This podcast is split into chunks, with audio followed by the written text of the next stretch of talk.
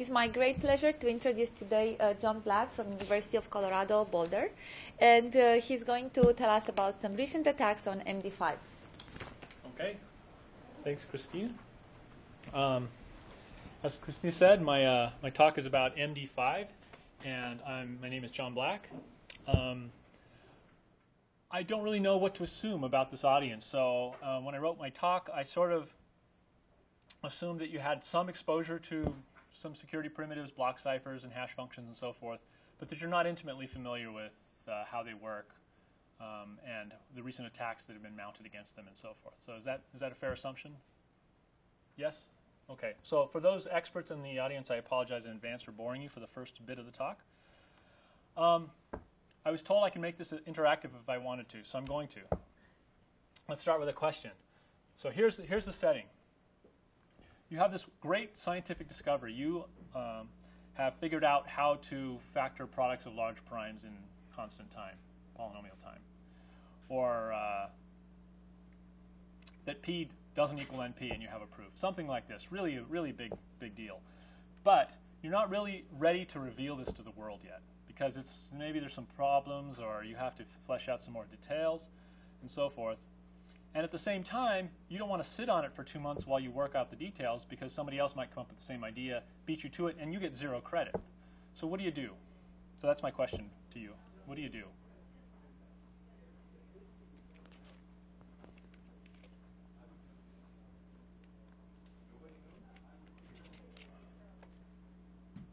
Mike? Well, you take uh, one-way hash of it and put it in the personal. Very good. Okay, so yeah, so you could hash it, meaning use a cryptographic hash function, take the digest, the output, and publish it in the New York Times or something, right? And the idea is that you're not revealing anything about the actual contents of your result because you've only published the hash, and these things are supposed to be one way. And also, you've committed. You can't change. Why can't you then change later on your document to claim you actually knew more once somebody else publishes something extra? Because the hash would change almost certainly. Not necessarily, right? If there's a collision, it wouldn't change, but almost certainly, if you make any change at all, you're going to get a different digest. And it should be hard, according to the security of these functions, to do that. So I'll, I'll go some over what, more detail of what I just said in just a minute. The old way that you would do this is you would mail yourself a copy of it and then use the postmark as your timestamp, right? But there's some physical properties with the security of this. This other one, assuming that the hash function is good, doesn't really have any, any problems. Okay, so hash functions, that's just one application of many, many applications for these things. But what are these things? They're functions that take, we think of something large down to something small. But of course, it could be something small to something small. They take any input, any string of any size, and they output a digest or a hash of their input that has some fixed length. Okay? Um, ones you may have heard of before are things like MD4 and MD5 and SHA-0 and SHA-1 and so forth.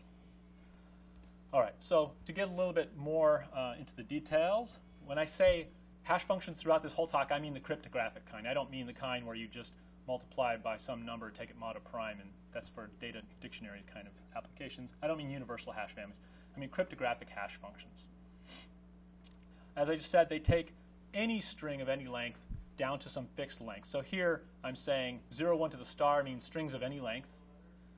And uh, the output R, the range of the function, is k bits. So we'll use k conventionally today to talk about the size of the, of the digest, how big it is. And typical uh, output sizes are 128 for MD4 and MD5, 160 for SHA-0, SHA-1, 192, 256, 512, and so forth. These, these are the typical hash function output sizes. They have a few requirements. They should be simple, portable, fast to compute. Obviously, something that takes three hours to hash, you know, 10k document isn't going to be as appealing as something that does it lickety split. So, so all of these things have always been um, designed to be friendly to computers, run well on commodity hardware, be portable, and so forth. And also, we have some security properties that we need as well, and we'll, we'll talk about that in a moment. So here are the security definitions. And you'll notice I put the word definitions into quotes. So maybe um, you've seen this before or you can think about it now. But these definitions really aren't good definitions. And let's read through them. Um, these are the ones you'll find in your typical crypto texts. And oftentimes they forget the quote marks. They actually write them down as real definitions, when in fact they're not very good definitions. So here are the terms that, uh, that people care about with the security of hash functions. Number one, collision resistance. Okay, collision resistance means you can't find two distinct inputs that hash to the same output. If you do, that's called a collision. Inversion resistance. Given an output, given a hash digest, you can't find any input that hashes to that output. And finally, second preimage resistance, which is if you're given an input-output pair, in other words, you're given a document and its hash, you can't find a distinct separate document that also produces the same hash function, same hash value. Okay, so open it up. Why are these really not good definitions?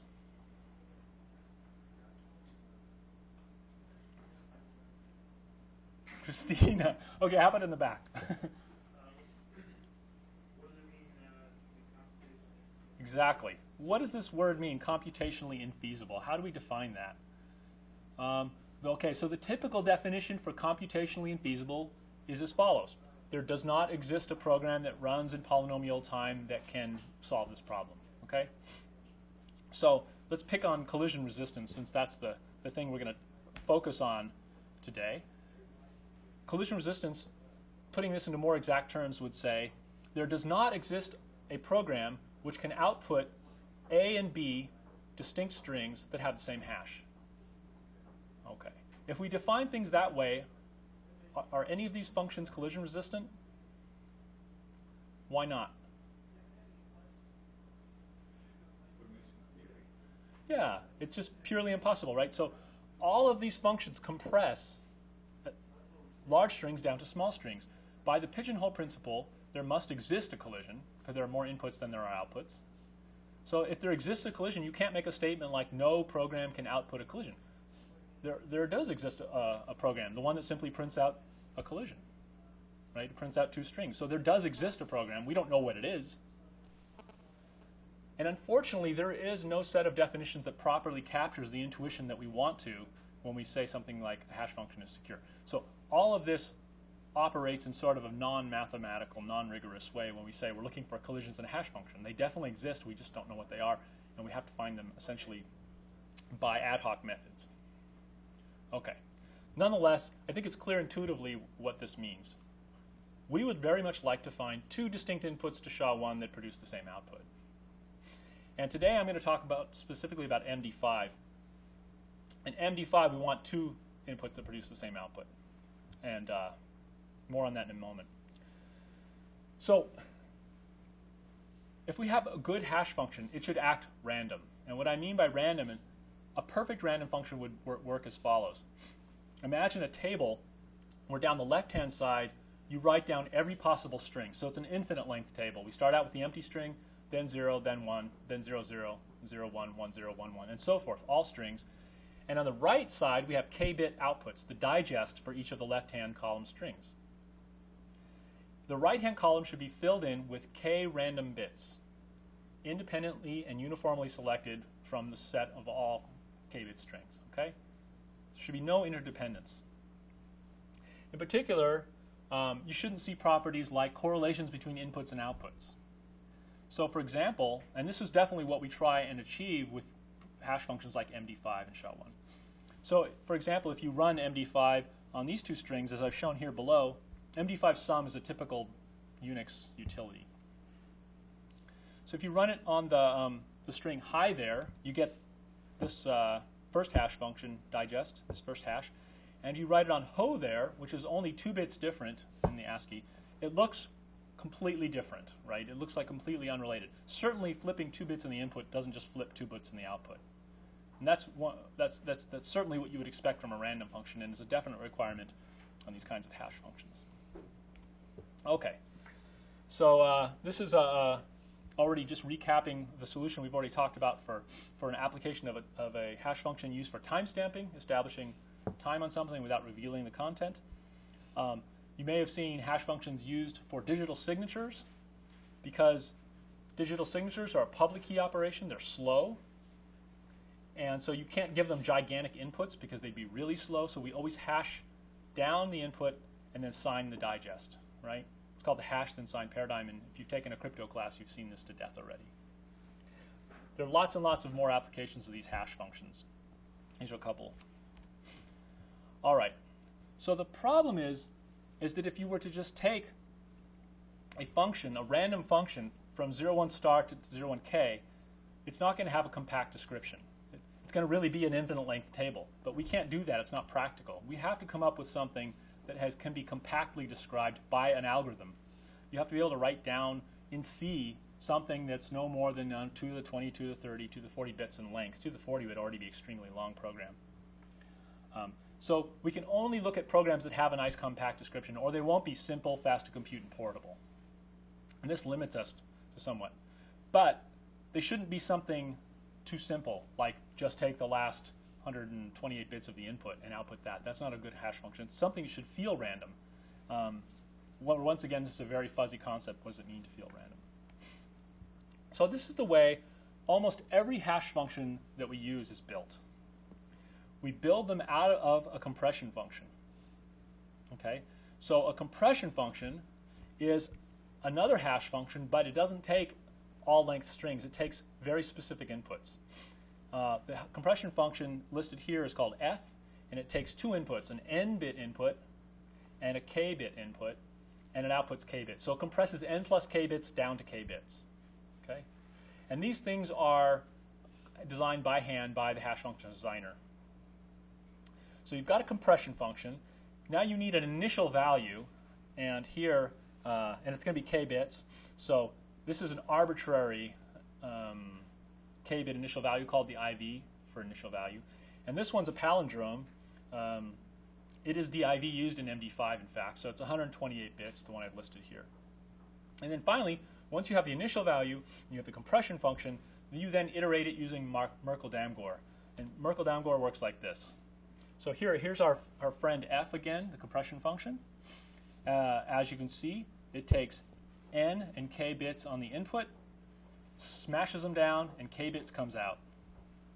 The IV is on the left of the picture, and then this value that comes out of the compressionist function is called the chaining value because we then chain that into the next k-bit input for the next compression. So that's how Merkle-Damgård works. You just uh, break the message you want to hash, the input you want to hash, into n-bit chunks.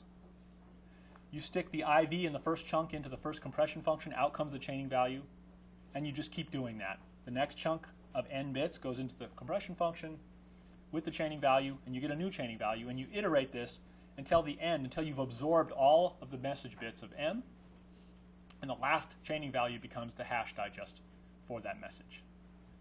Any questions at all? You've seen this before? About five people are nodding. Okay. The cool thing about using the Merkle-Damgård paradigm is that all you have to do is prove that the that the compression function is collision resistant. Sometimes this proof means a lot of smart people try and they can't find a collision, but if you can convince yourself that the compression function f is collision resistant, that you can't find collisions in any reasonable way, then you automatically get the entire iterated compression function. Uh, iterated hash function is collision resistant. So this is nice because it allows you to focus just on building good compression functions instead of looking at the entire iterated hash function, which can be a lot more work, a lot harder to get your mind around. This is the first um, hash function. It was called Rabin's hash after Michael Rabin, who's a Turing Award winner. He did this way, way back, it's 30 years ago now. And he, excuse me, used a block cipher that you've probably studied before called DES. And his approach was to just take the message blocks as 56-bit chunks and feed them into the key input of DES. The chaining value was the block input and the block output for DES. So you can build a, um, a hash function out of a block cipher. Now this isn't actually used because for inversion resistance, where we have an output and we're trying to find an input, there are meet in the middle attacks. Um, using some feed forwards and so forth, other wires, you can make this much stronger. And in fact, there are lots and lots of ways to make hash functions out of block ciphers. But we won't. That's not the topic of the, of the talk today. Okay, so the strength of the hash function is based on the strength of the compression function. So you have to build good compression functions. if you build them by hand and you have good confidence that they're collision resistant, you automatically get that the iterated hash will be collision resistant as well. Um, all of the hash function attacks that have occurred over the last several decades have always focused on that compression function because it's also true that if you break the compression function, you'll break the iterated hash. So while it's a good place to invest your ingenuity when designing compression functions, it's also a good place to invest your ingenuity when attacking them. And people have broken um, MD4, a guy named Hans Dobbertin, who just passed away actually two months ago, um, broke MD4 back in 1996. And here, when I say break, I mean found collisions. There's other properties we're not going to talk about today. It's all about collision finding. Okay, so he found a collision in the MD4 compression function and then was able to find collisions in the overall hash function. Um, MD5 is um, an improvement on MD4. So MD4 had three rounds. MD5 has four rounds. We'll see a little bit more about MD5 in a minute. But it was well, it was known and thought felt by Rivest that he needed to uh, increase the strength of MD4, so he created MD5. The whole family of MD functions produces 128-bit outputs, 128-bit digests.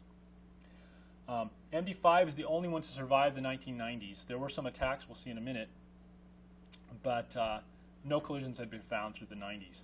And because it had lasted for so long, it was still quite widely used and is still quite widely used because we have legacy applications which use it.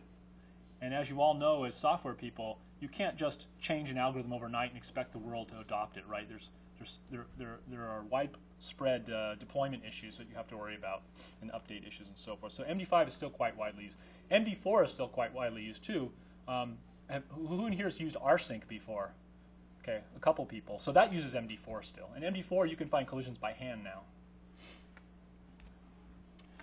Okay, so the first attacks on MD5 came in the 90s. Um, De Boer and Bosselaers found a free start collision on the compression function of MD5.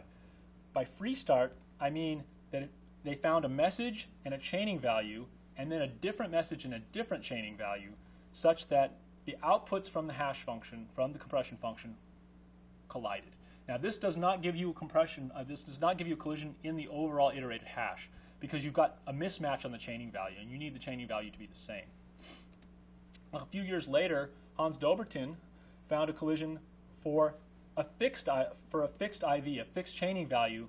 So here CV is the same as CV. Message blocks are different as they must be, and there's a collision. However, the chaining value he used, which although was fixed, was not the MD5 IV. So once again, he had collisions for a different IV other than the one specified by MD5 getting close to a collision, but no success yet. At that point, Dobbertin went dark on us, and he wouldn't publish any more stuff. He worked for the German equivalent of the NSA, and people think maybe someone put some pressure on him to stop publishing his results. Um, it may be that he had collisions into the full MD5, but nobody had any more results after this on MD5 for many, many years. But already people were getting worried enough to start migrating away from it at this time. Okay, enter February 2004, um, I was on, I was on the crypto program committee. Crypto is the biggest, one of the biggest conferences in all of computer security or in cryptography. And the program committee receives papers and evaluates them and so forth. And we received this, uh, this submission from uh, a woman named Xiaoyun Wang from Shandong University in China. Nobody had ever heard of her before, at least on the PC. And she had co-authors too, but she was the first author. And the paper purported to have found a collision in MD5, which would be the hugest result for years in cryptography. Um, how, unfortunately, we passed this paper around. It was almost illegible. It had been faxed in. It looked like it had first been copied onto crepe paper, then crumpled up, then flattened, and then faxed in. You couldn't read the paper. I mean, you could barely make it out. Uh, the description was unintelligible to most of us. But when you're evaluating a paper to see if it contains an MD5 collision, it's very easy to come up with accept or reject. What do you do? You type in the two inputs and see if they collide under MD5. That's, that's really the, the um, litmus test for the, such a paper. So dutifully, one of the PC members typed in M and M prime into MD5, hashed them, and out came two different digests. No collision. So that made enough sense to everybody, right? Somebody we've never heard of thinks that she's discovered some sort of collision just clearly confused about about the whole thing, and uh, and we rejected the paper.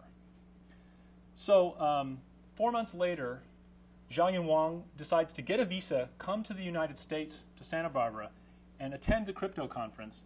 Sit down with one of the people at the conference and figure out why uh, her paper was rejected. Well, it turned out that in the Chinese translation of Bruce Schneier's book, the endianness was wrong, and she had used the wrong IV. But uh, her attack allows you to use any IV. So knowing this, she called China middle of the night, had her colleagues go right to work, fix the endianness problem, compute through the night. By the next morning, she had an actual attack on MD5, an actual collision, and it was verified by several people at the conference. And that night there was a rump session, and she announced her results.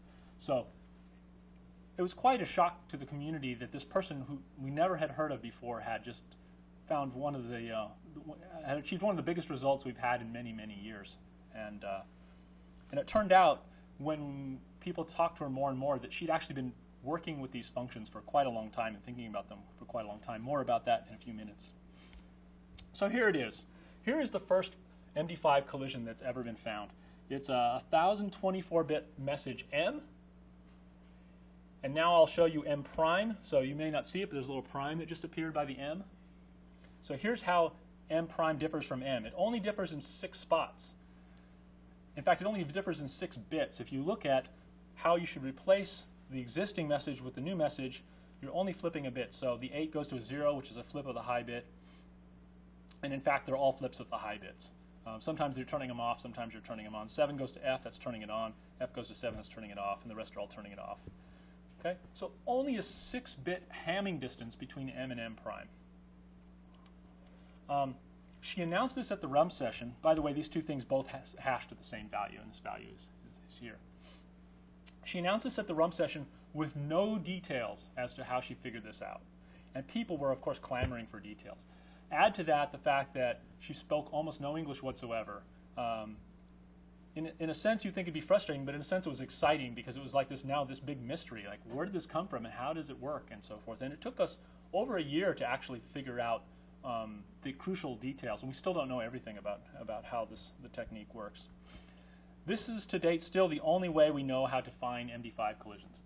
All MD5 collisions we know of, and now we know have millions of them that we know of, they always vary this way. They differ in exactly these six bits. Nobody knows any other any other collisions other than these. Okay? We've gotten very good at producing them faster and faster and faster, but no other, no other ways to produce them other than to vary these six bits. Okay, so what her attack does is it finds a two-block collision. So in MD5, we have a 512-bit message chunk that we feed into the top arrow and a 128-bit chaining value that follows along these bottom arrows. So all her attacks, her attack does is it finds two 512-bit blocks, M1 and M2, and it finds a different set of two blocks, M1 prime and M2 prime, and the same um, chaining value, and produces an output that's equal, produces a collision. The nice thing is that the chaining value that you put in at the first uh, part of this collision is the same and it's arbitrary. Okay, so not only can you put in the MD5IV, the one that I, that I showed you a few slides back that was palindromic, you can put any value you like in there. And then the techniques, the attack, will then find you an M1, M2, 1024 bits, and an M1 prime, M2 prime, a different 1024 bits that will collide under two iterations of the MD5 compression function. So in some sense, that's very nice. It's very powerful because it allows you to choose any IV. In another sense, it's not so powerful because it really just produces two uh, 1024-bit chunks of garbage that happen to collide. How can that be applied? We'll look at that in a little later. Okay, so it would take a long, long time to go through the attack and how it works in detail. Um, I'll give you the main ideas, and uh, if you have more questions, I'm to I'll, I'll list on a slide later on a place where you can find our paper, which gives a lot more details and explains step by step how things work. So we're going to start off looking at the internals of the MD5 compression function. And I won't look at the, the, the, detailed internals because that would take, uh, once again, a long time. but I'll give you a, a sketch of how it works. So here's the compression function lower right-hand corner. It takes in 512 bits. It breaks those into 16 chunks of 32 bits each. So the compression function works on 32-bit things. And that's because at the time Rivest designed it, that was a safe size for computers to be fast on. Now maybe 64 is a little more appropriate. The chaining value is 128 bits. We break it into four chunks of 32 bits. Okay, so now it's operating only on 32-bit objects. And here is the uh, here's the compression function. You run 64 steps of this algorithm up on, shown on the top box, and the outputs are written as Q0 through Q63, and those are called the step values. The step values are, are critical to the attack. Um, you do all kinds of weird stuff on them. In fact, this is how hash functions are built. Do lots of weird stuff on things. Um, you put them through this phi function, where phi in the first round, and a round is 16, first 16 steps, next 16 steps, there are four rounds. You put them through this phi function. The first round, the first 16 steps, is indicated on the lower box. You do uh, this x and y, or not x and z. The next 16 steps you compute with the next function and so forth. Okay, so there are these dedicated Boolean functions, four of them, one for each round. Then up here back in the top box again, um, you do this to the first of the three step values. You add in the fourth. Add here means addition modulo 2 to the 32. You add in w sub i, where w sub i is one of those message chunks that's scheduled according to some simple algorithm. You add in y sub i, which is just a constant that depends on the round. And these constants are the decimal expansions of sine of 1 and sine of 2, and I mean sine like the curve, you know, from trigonometry. Um, anybody guess why Rivest chose to use the decimal expansion of the sine of the integers from 1 to 64 for the constants?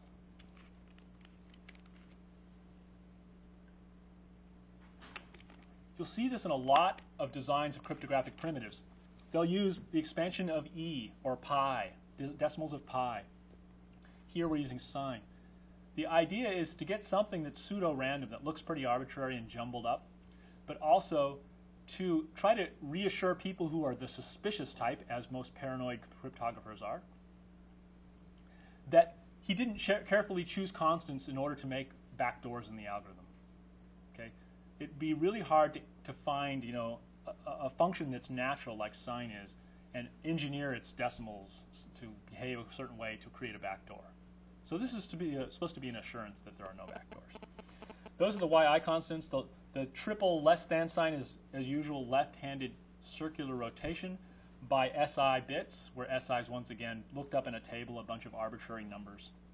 So we're evaluating a Boolean function, or a 32-bit logical function we're doing additions. We're doing additions in by constants. We're adding in some of the message bytes. We're sh shifting things around. Then we're adding in another thing, jumbling up a bunch of stuff. That produces the next step value. So from q negative 4, negative 3, negative 2, negative 1, um, we get q0. And then always using the previous 4, we get the next one, and so forth, until we achieve q sub 63. Any questions on this? You don't have to understand this intimately to get the gist of the attack. Uh, how can it be decimal digits? I mean, do you represent them uh, in binary coded decimals? Yeah. So oh, okay. yeah. So actually, I mean, I, sh- I probably misspoke when I said decimal. What you do is you take the you take the binary representation of sine of one, and then convert that to a hex string of 32 bits and use that as the constant string. I guess the representation is not important. Okay. You seed the q values with the chaining value that comes into the hash function. You do your 64 steps, and then to finish, you, you add back in the initial chaining value to the final values you got. You append those together, and that's the output chaining value. Okay? So that's MD5's compression in a nutshell. It actually runs very, very quickly because all the things we're doing, like adding mod 2 to 32, shifting things, doing ands, ors, and nots, are all very efficiently done on a 32-bit processor, 64-bit processor. So this is a very fast function, even to do it 64 times for every message block you absorb. All right, so you probably didn't didn't completely absorb all that. Um, one way to synopsize is just say there are four rounds. Each round has 16 steps, total of 64 steps, and the step values are key to the attack, which is what we're going to talk about next. And they're called Q0 to Q63, and these are 32-bit values. Okay? So the properties of the step values are what matter for the attack. Now, recall that Wang's attack is, is aiming to produce two uh, inputs, both of which are 1024 bits. That means M1 and M2, which are both 512 bit chunks, M1 prime and M2 prime. Okay, so as I said before, M1, M2 always differs from M1 prime, M2 prime in six exact bit positions. That's fixed. There's no playing with that. So we don't focus on M1, M2, and M1 prime, M2 prime. We just fixed. We focus on finding M1, M2 because from that you automatically flip those six bits and you've got the other one. Okay? So ignore the prime values. Those are automatically given to you once you have the unprimed values. Secondly, the attack for M1 is exactly the same as the attack for M2. It's just a different list of conditions that we have to satisfy. So the algorithm stays the same. So let's just focus only on M1. Let's just look at how to find M1. The same attack will apply to M2, to the second block. And you automatically get M1 prime from M1. You automatically get M2, M2 prime from M2. Okay? So if you look at Wang's paper, it has these tables, these very intimidating looks, uh, looking tables with hundreds of characters with very specific values and, and so forth. And it takes a long time to extend, especially when she first published the attack, to figure out what these mean because it wasn't really uh, obvious at all. I'll tell you kind of at a high level what these, these tables mean. So here's the start of the table for the differential path, which is what's being described, for the first block attack on MD5. What it's saying is it's saying that in order to get a collision, you need, this first line says, on the third step, SI, the shift value, is going to be 22, and the difference, which is on the right-hand side, is a blank box. So there's still no difference. That's because none of the message bytes with a, with a flipped bit has yet been involved. As long as none of the flipped bits is involved, then you're not going to get any difference between the two hash functions. And this is telling you the difference on the step value between the hash on M, M1, versus the step, the, the step value on the hash of M1 prime. So up to the third step, there's no difference. That's why the box is blank. Now, the next time on step four, you'll see that there's uh, the fifth column is delta W sub i. It's showing you that now one of the flipped bits is actually coming into play. 2 to the 31. That's the high bit of, of one of the words. Um, and that causes the step value, q sub 4, to be different in a bunch of places, namely in the 7th through the 22nd bit, and then minus 23 means it's actually a bit that's gone away. Okay? So there are these huge tables, and these tables keep tracking the difference in the step values between M1 and M1 prime. And that's what that right-hand column is doing all the way down. So what she's done is she's built a table which says if I vary M and M prime in a certain way, and then I compute MD5 in parallel in both of them, the difference between the intermediate values is going to vary by this much. Now it's down to here, now it's out to here. Now there, these bits are different, now these bits are different, and so forth. At the end of the table, if you're looking for a collision, what should be the difference? What should be the difference in the, in, remember the step values eventually turn into the output, right? It should be another empty box. Now it won't be for the M1 because remember we, we get halfway there with M1, then we have to do M2. But at the end of the M2 table, finally all those differences in the right-hand column evaporate to nothing and you've got a collision. Where did these tables come from? We don't know. Even to this date, we don't know. Now I talked to somebody who knows her fairly well, and apparently she dreamt them up. Did not use a computer to find these differentials. I cannot even begin to express how complicated it is to come up with something like this out of thin air. Um, according to my friend Arjen Lenstra, who's talked quite extensively to Xiaoyun Wang, she has been sleeping with these hash functions under her pillow for 10 years. She knows the personality of Q7 bracket 15 intimately. She knows these hash functions better than she knows herself. I mean, this woman is you know completely absorbed and consumed by these things until she finally broke them. So this is not something where somebody was just kind of a genius and walked up and went, oh yeah, here's a collision. This is somebody who's put 10 years of, of nonstop tireless effort into these things, and then burst onto the world scene. Um, we don't know how to generate more of these tables. People have tried, and people have tried using computers to do it. And the best other differential paths that people have come up with for MD4 are still not as good as the one she's done by hand. Okay, so still, like I just said, this is the only set of tables, the only differential path that uh, is known for MD5. And all the collisions that we know of follow exactly this differential. And we now know many millions of collisions. Um, if you just take two message message blocks that differ by those six crucial bits, you're not going to get a collision with overwhelming probability. So what you do to do the attack is you first you pick any message block you like, and then you have to check for conditions. Um, I'm running a little bit behind on time, so I'll probably start going a bit faster. 15 minutes left. So there's this long list of conditions that the step values all must satisfy. And for M1, there are 290 of them. And these are simple Boolean conditions like the bit has to, here has to match the bit over there. This bit has to always be 0. This bit must be 1. This bit must be the opposite of that bit. Things like this. Things you can check very quickly. Where did these conditions They are also in the paper in a, in a separate table. So they're just Yes. So first you have the differential path. If you follow that path, you are guaranteed a collision. However, if you choose just two arbitrary messages that differ by those six bits, they're not going to follow the path. So now you start twiddling the bits to get them to follow the path. but again we don't know how she how she come The conditions are much more easy to understand the logic for. Once you have the differential path, you could say, all right, the tables immediately imply that that bit must be a zero at that point. Otherwise, you will not follow this path. So you can do pre- pretty simple inferences. Um, and in fact, all the progress that's been made in speeding up these attacks, including the paper that I wrote, has to do with finding more conditions that can be easily satisfied. But nobody's figured out how to do other other differential paths. That, that's completely opaque. No one understands how she did it, other than just by thinking them up.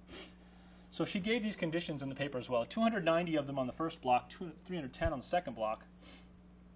And for the first round, the first 16 steps, it's actually easy to satisfy almost all of the two 290 conditions on the first block and 310 on the second block.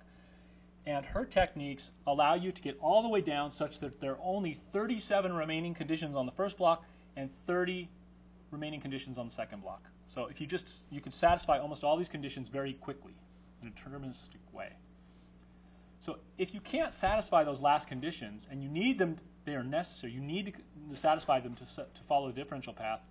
And if you let them just be randomly flipped, those last those last conditions, every condition is true or false, so it's a binary value. How many trials do you need if you're just randomly flipping 37 bits before they're all ones, they're all satisfied?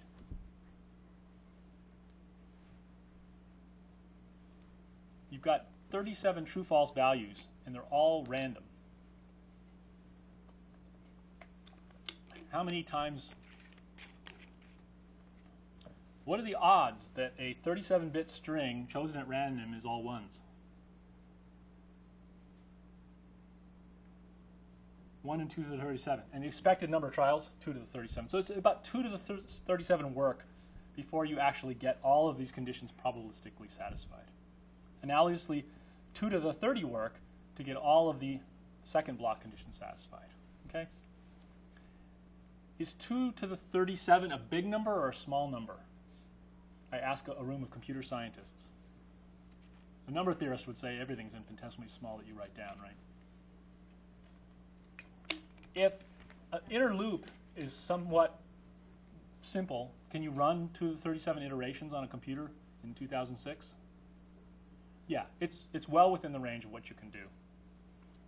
Okay, so using an IBM 690 computer, which is a very powerful computer, not what you're going to find in my laptop here, it took an hour, about an hour, to get the first block found. In other words, to satisfy those, those last 37 conditions. And then for the second one, only 2 to the 30 work is needed, so it's 128 times simpler. About 15 seconds to 5 minutes to find suitable M2. So in, in a little over an hour, she can find collisions this way. Satisfying all those, most of the conditions deterministically, and then flipping bits for a while until the rest of the conditions are satisfied. I'm leaving out a lot of details here, but okay. Since then, people have been working on follow-up research related to Wang's attack. Um, the first to pr- produce anything was a guy named Vlastimil Klima, and he improved the attack down to 2 to the 33 for the first block, 2 to the 24 for the second block. And then I, with a couple of students uh, last year, which just appeared last month in FSE, got the first block down to 2 to the 30, and we also implemented the attacks. So um, if you if you wish, you can go to my uh, webpage and you can actually download uh, the MD5 toolkit, which is a supposed to be a platform for doing further research, testing. You can generate your own collisions yourself, and believe me, it is great fun. So you should definitely try it. Um, also, there is a full version of the paper, which you can find also on my website, that goes on for 39 pages about all these details that I've left out, because that's uh, also great fun. Okay. The latest things, this is a very fast moving area, as you might expect. Since we published our results just last month, two other groups are now coming up with even faster implementations. The two typical ways to uh, get things to go faster one, improve the algorithm, and two, throw hardware at it. So, HashClash is a project in the Netherlands right now that throws hardware at the problem. They use highly parallelized attacks because these things are very parallel. Those 2 to the 37 trials, you can run them all at the same time if you have 2 to the 37 computers, or, you know, appropriately proportioned.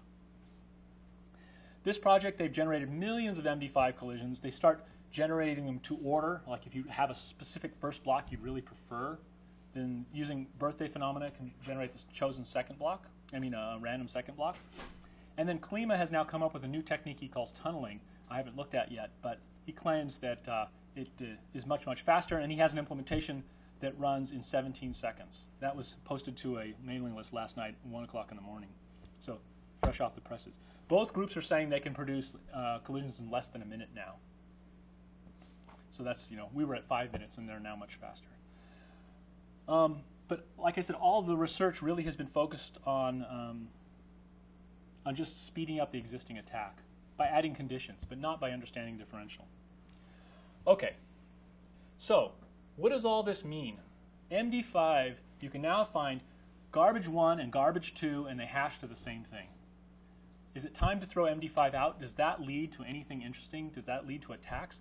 One thing I can't do is I can't take, you know, a contract that you've signed that was used that was signed using MD5 and come up with another contract that says you promised to be my personal butler for five years and get the, the hash to collide there so it looks like you signed the different document. We don't know how to do that. That's called that was our second preimage resistance. All we can do is get two blocks of garbage to collide. Um, can we do anything with that kind of an attack? I mean, it's definitely a theoretical interest, and it adds fuel to the fire of those who say that MD5 should be retired. All right, so there are some kind of tricks you can you can pull in order to get things to collide in an interesting way, and they are tricks, and I'll explain why in a minute. So here's a result from our paper from last month. We can make two distinct Linux binaries collide. So here, here they are. I run a program called B1, binary 1. It says hello world. B2, you run it, it says erasing your hard disk, please wait. So these are definitely different, uh, different binaries because you run them in the same environment twice and you get two different results. And here's the MD5 of B1 and B2. They're exactly the same hash. How can you do that? It doesn't seem like it should follow immediately from the collision we just discussed, which was just two blocks of garbage. Okay, well, it's using a trick. So if you know what binaries look like on Linux or ELF or any almost any platform, they typically um, start out with a text segment, which is the program code, and then have a data segment. And here the data segment is different.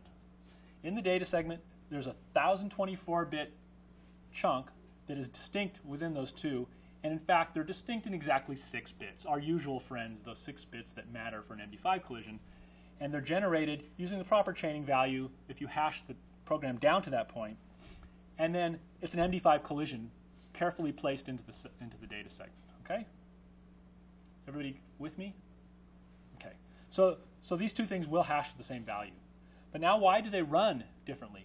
Anybody want to take a guess how you could get B1 to run different from B2 now that you've got these two programs? Because the CV doesn't matter, right? The chaining value doesn't matter. You can find a collision for any. So, so we actually, when you when you do this attack, you actually have to compute the chaining value down to the start where the collision is, generate a collision for that chaining value, and then plug them in. And then it does, you know, you can do anything you want. What do you mean you can do anything you want? Well, you can do a lot more than using the chaining value being the same. That's crucial, right? Not being, not having to be the same.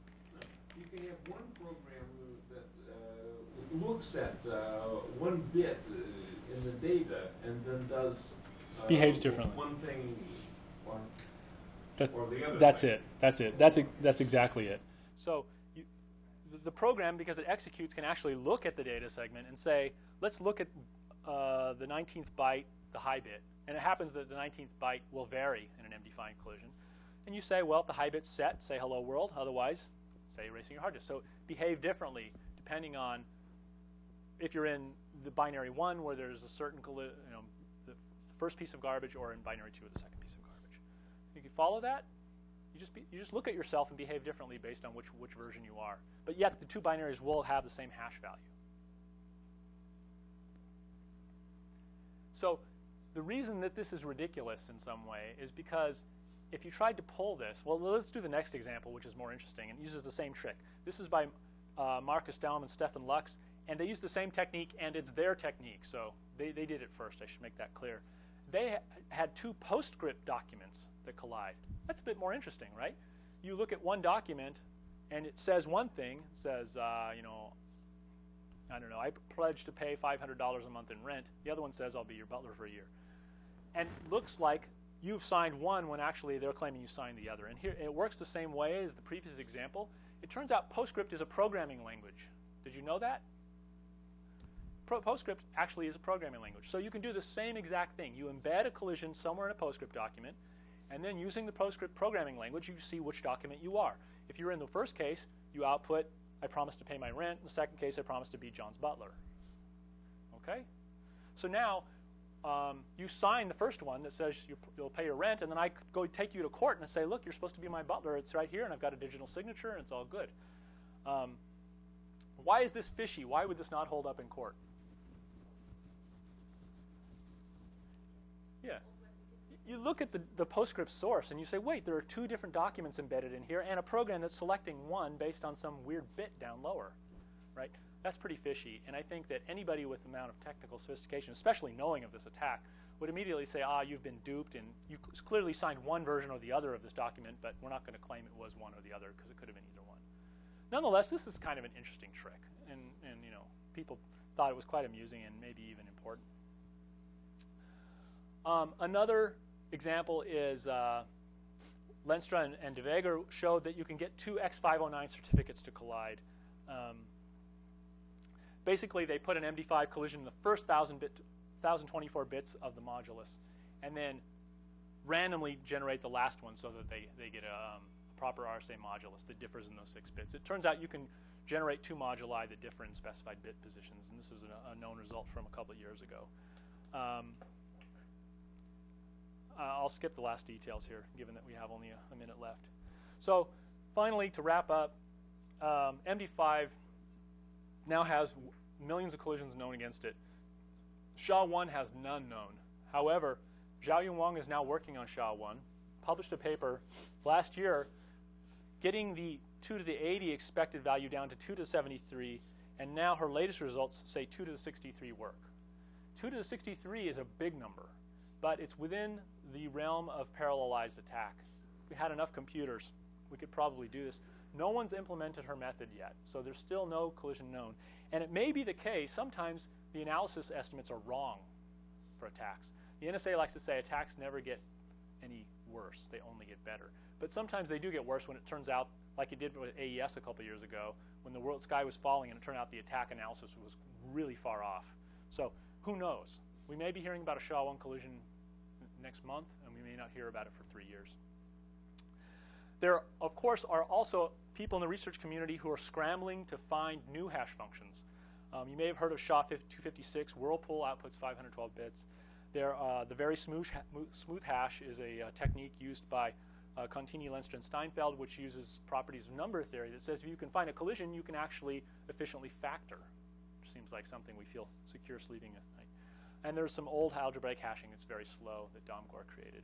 Um, so there are new there are new efforts to produce new hash functions, oftentimes using completely different approaches so that the attacks that Zhao Xiaoyun Wang has been mounting won't apply to them. In fact, if you'd like to sleep well at night, you may want something that says, if you find a collision, then something really hard problem is going to be solved. And that may give you more assurance. Okay, I'll, I'll stop there and uh, take any questions you might have.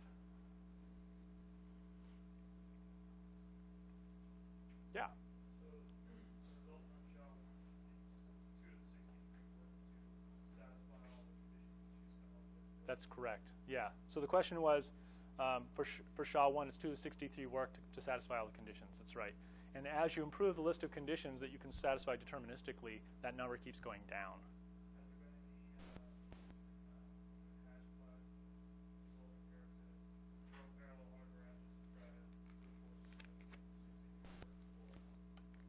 Right, so if you go to the Hash Clash website, it started out just being, let's throw a bunch of parallel computers at MD5 and see how fast we can go. Now they're under a minute. Then they started doing custom tailored collisions because we can generate collisions so quickly now. Let's uh, let's try to create collisions of a certain form. They state on their webpage that they're interested in SHA-1 as well, but they haven't begun working on it. Um, it would be interesting for somebody with big big iron to go after this and just to see uh, experimentally if this result can be realized in the complexity that was uh, estimated by Wang et al. Wang Yao and Yao, I think, are the people working on this currently. Hmm? So what do those 30 conditions look like? Do they stay in relation between this and Yeah, they're all. How, how can you efficiently exhaustive search all the 30 possibilities to find enumerate all the? Okay. So all of the conditions, the, the 290 conditions and 310 conditions, they all look like something very simple like this step value, the 22nd bit must be a 1. The, this step value, the 32nd bit, 14th bit, must be the complement of the 15th bit two steps before. Things like this. But just this must match that, this must match that. Okay. So you can deterministically satisfy those conditions by just flipping bits until they're all true. Now the problem is is that if you recall, in the first round we use all 16 chunks from the message. Second round we recycle and use them all again. Third round again, fourth round again. So if you're down in the third round and you start mucking with the bits of the message, you're going to start violating the conditions you've already satisfied. You're going to unsatisfy them. So you can't manipulate these things without an algorithm that cleverly changes not only this bit, but this one, this one, this one, and keeps all those conditions satisfied that were satisfied before, because you're going to shoot yourself in the foot. So we don't exhaustively search on the last conditions. What we do is we randomly generate new uh, attempts, new bits um, that still satisfy everything that we've got, all but the last 30. And then the last 30 bits are all essentially random. And the chances that a random set of 30 bits will all be ones, all be all the conditions will be true, is about 1 and 2 to the 30. So it takes 2 to the 30 trials.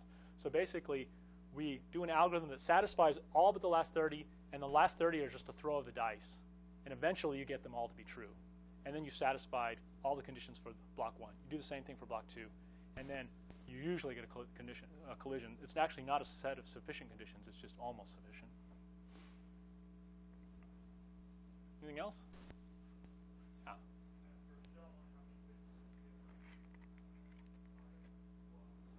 You know, I don't, I don't know offhand. It's once again very close, but I don't know what the, the differential is offhand. It's, yeah, exactly. It's unclear whether she doesn't know how she does it or she'd rather not talk about how she does it. And you know, I'm all, I'm all for the. Uh, the approach of I'd rather not divulge my methods right now. I'm still busy attacking these things, and you know when I'm when I'm done, maybe I'll sit down and try to write down a methodology of, of the approach. But at this point, you know, garner as much uh, as many new results as you can using using your methods. So at the same time, other people are trying to figure it out, but shrouded in mystery still. Yeah. Back to um, flipping the special bits in a binary.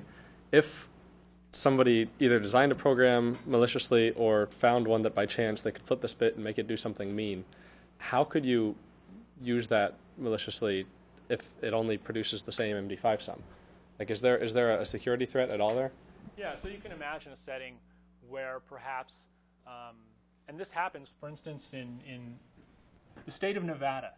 Goes into their slot machines and does an MD5 checksum on the ROMs to make sure they haven't been tampered with. Now, why do you think the state of Nevada is concerned with tampering with slot machines? Sorry? Yeah, no. This is this is the this is the machine. This is the ROM that has a program that computes whether the machine pays off or not. Now, who do you think could realistically tamper with these things? Somebody who wants to pay off. Mean, like a customer walks in off the street, and then with 10,000 cameras opens the slot machine door, replaces the ROM with one of his own choosing. Unlikely. What? Yeah, the casino people, right? The casino people would like it to pay off less often. And so, in order to keep the casinos honest, the gaming authority goes in and checks the ROMs to make sure that they haven't been tampered with by the casino. You, as a patron, you couldn't even open the door without six guns on your head within two seconds, right? The, the people watching you constantly, but the people who work there have access to these machines. So they hash the contents of the ROM and check it against a list and make sure that it hasn't been changed. And this is this is Khmer by hash. Okay. So let's say now that you've got two programs that uh, have the same hash. One behaves one way and one behaves another way. Wouldn't it be lovely to be able to install one, have it check according to some hash value, and then later on go and put a new ROM in that actually pays off less. But when the gaming authority does the hash, it's undetected. So there's there's a, an example where you might be able to, you know, have a program execute faithfully in one case and then have the same hash later execute unfaithfully. Anything else? All right. Well, thanks for uh, your attention.